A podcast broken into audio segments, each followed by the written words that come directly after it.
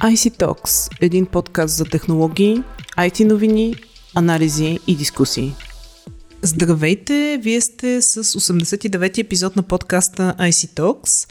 А, така напоследък често говорим за различните приложения на изкуствения интелект. Безспорен е фактът, че технологията революционизира много индустрии и сектори, включително управлението на активите – това е и темата на днешния ни епизод, а наш гост е Марио Панков, специалист продажби в ОББ Asset Management.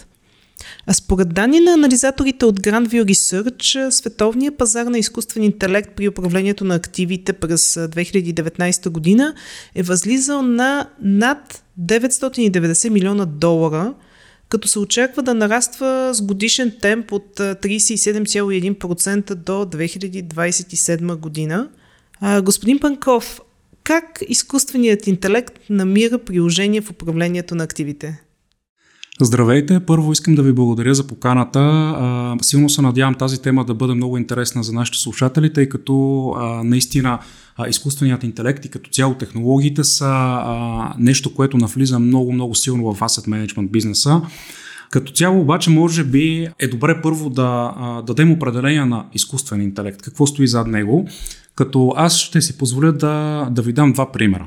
Когато приготвяме храна вкъщи, например, а, ние търсим рецепта. След това трябва да програмираме готварската си печка, след това да изчакаме, разбира се, да ни подаде звуков сигнал, че, а, че тя е готова. Представете си обаче, че готворската печка а, вместо това ни наблюдава нас. Тоест тя се учи от нас как ние готвим.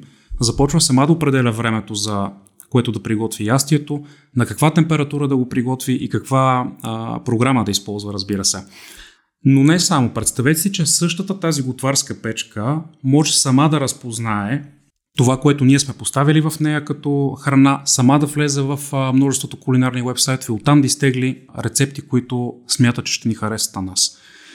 Тази готварска печка може да разгледа милиони различни рецепти и всъщност да подбере тази, която според нея ще пасне най-много на нашия вкус на базата на начина по който ние приготвяме храната си.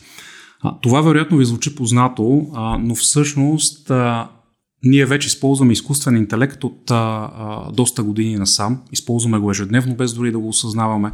Много често, когато отправим запитване в някакъв вебсайт, ние не знаем, че всъщност си чатим с така наречения чатбот, който ни решава проблемите почти мигновенно. Много от нас използват асистентите на Google, а, Siri на Apple, разбира се. И а, разбира се, дори и когато шофираме, също можем да бъдем в а, обхвата на изкуствения интелект. Втория пример, който искам да дам е с а, нещо, което вече е навлязло. А, това са автомобилите, които имат така наречените автопилоти, които могат сами да управляват автомобил, включително в много комплексна а, среда, като градска среда с светофари, например.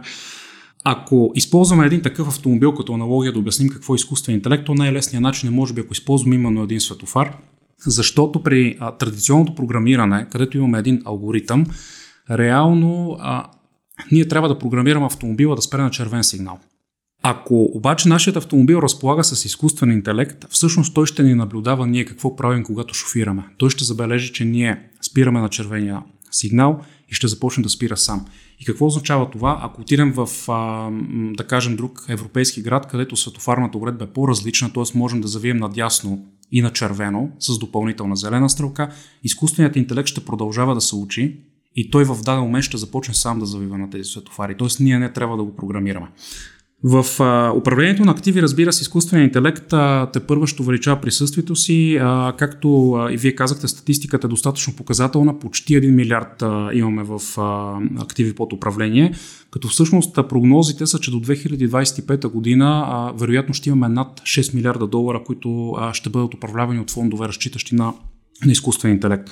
Всъщност, изкуственият интелект вече е навлязал доста дълбоко в asset management, като поема много от тези функции, които обикновено са а, доста тежки от времеви аспект, а, съответно там, където а, има голямо количество калкулации, но самото му навлизане в пълния му блясък, т.е. фонд, който да бъде управляван, например, изцяло от изкуствен интелект, е все още една а, голяма рядкост в глобален мащаб. Причината до някъде е, че за да създадем, подобрим и да обучаваме непрекъснато един а, а, модел за изкуствен интелект, са ни необходими много ресурси, много средства, както разбира се и много добри специалисти, които да могат да работят с него ежедневно. Тук е нашето предимство в тази посока, защото KBC Asset Management не е само управляващо дружество, всъщност ние сме и технологична компания, но малко инвеститори все още ни познават като такава. KBC Asset Management е иноватор в сферата на, на финансите и а, наш софтуер дори в момента се използва от доста други не свързани с нас а, финансови дружества в а, Европа. Добре, заговорихме за приложенията на изкуствения интелект. Може ли да споделите какви са ползите и възможностите, които той предоставя?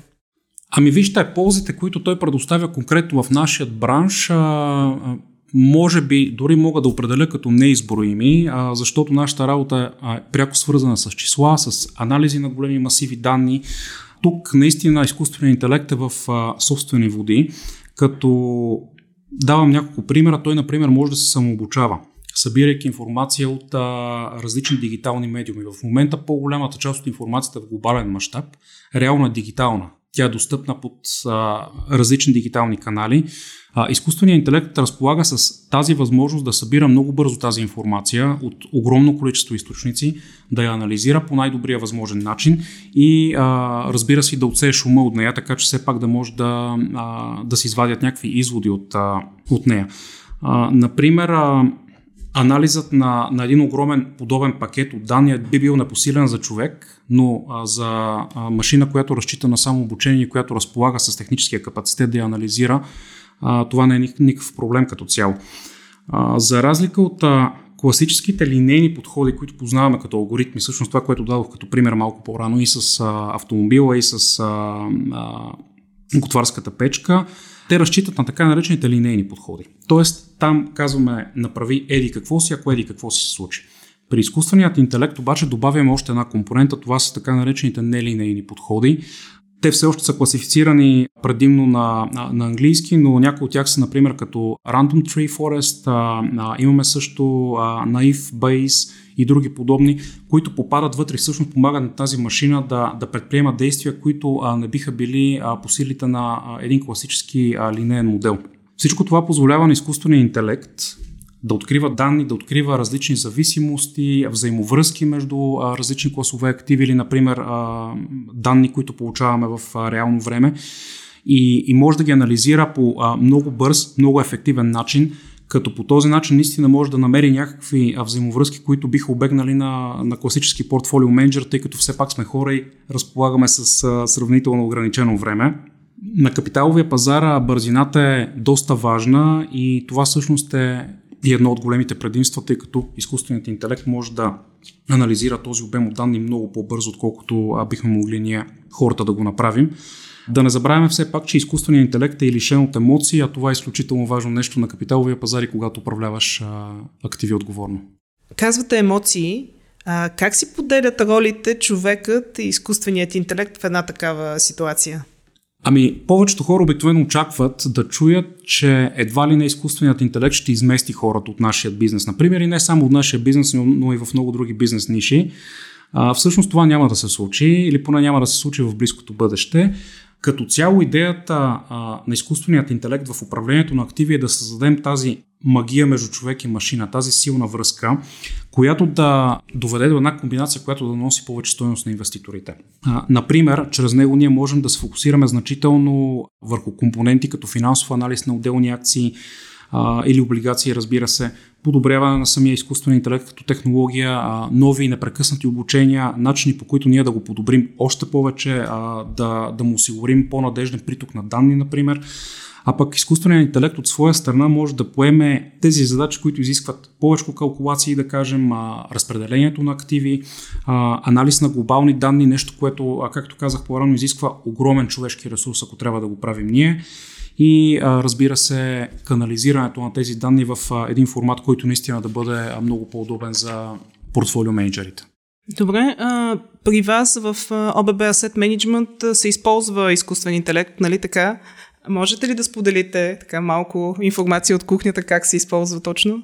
Ами, както ви казах по-рано, всъщност KBC Asset Management е познат и като технологична компания в Европа, един от технологичните лидери и като такава работи в посоката на изкуствения интелект от много години. Всъщност това не е ново за нас. Преди доста години беше формиран екип от хора, които се занимаваха с така наречената quant трейдинг, които започнаха да работят над създаването на изкуствен интелект и Добрата новина е, че буквално преди два месеца OBB Asset Management, първи в България, започна да предлага на клиентите си Optimum Fund Enhanced Intelligence.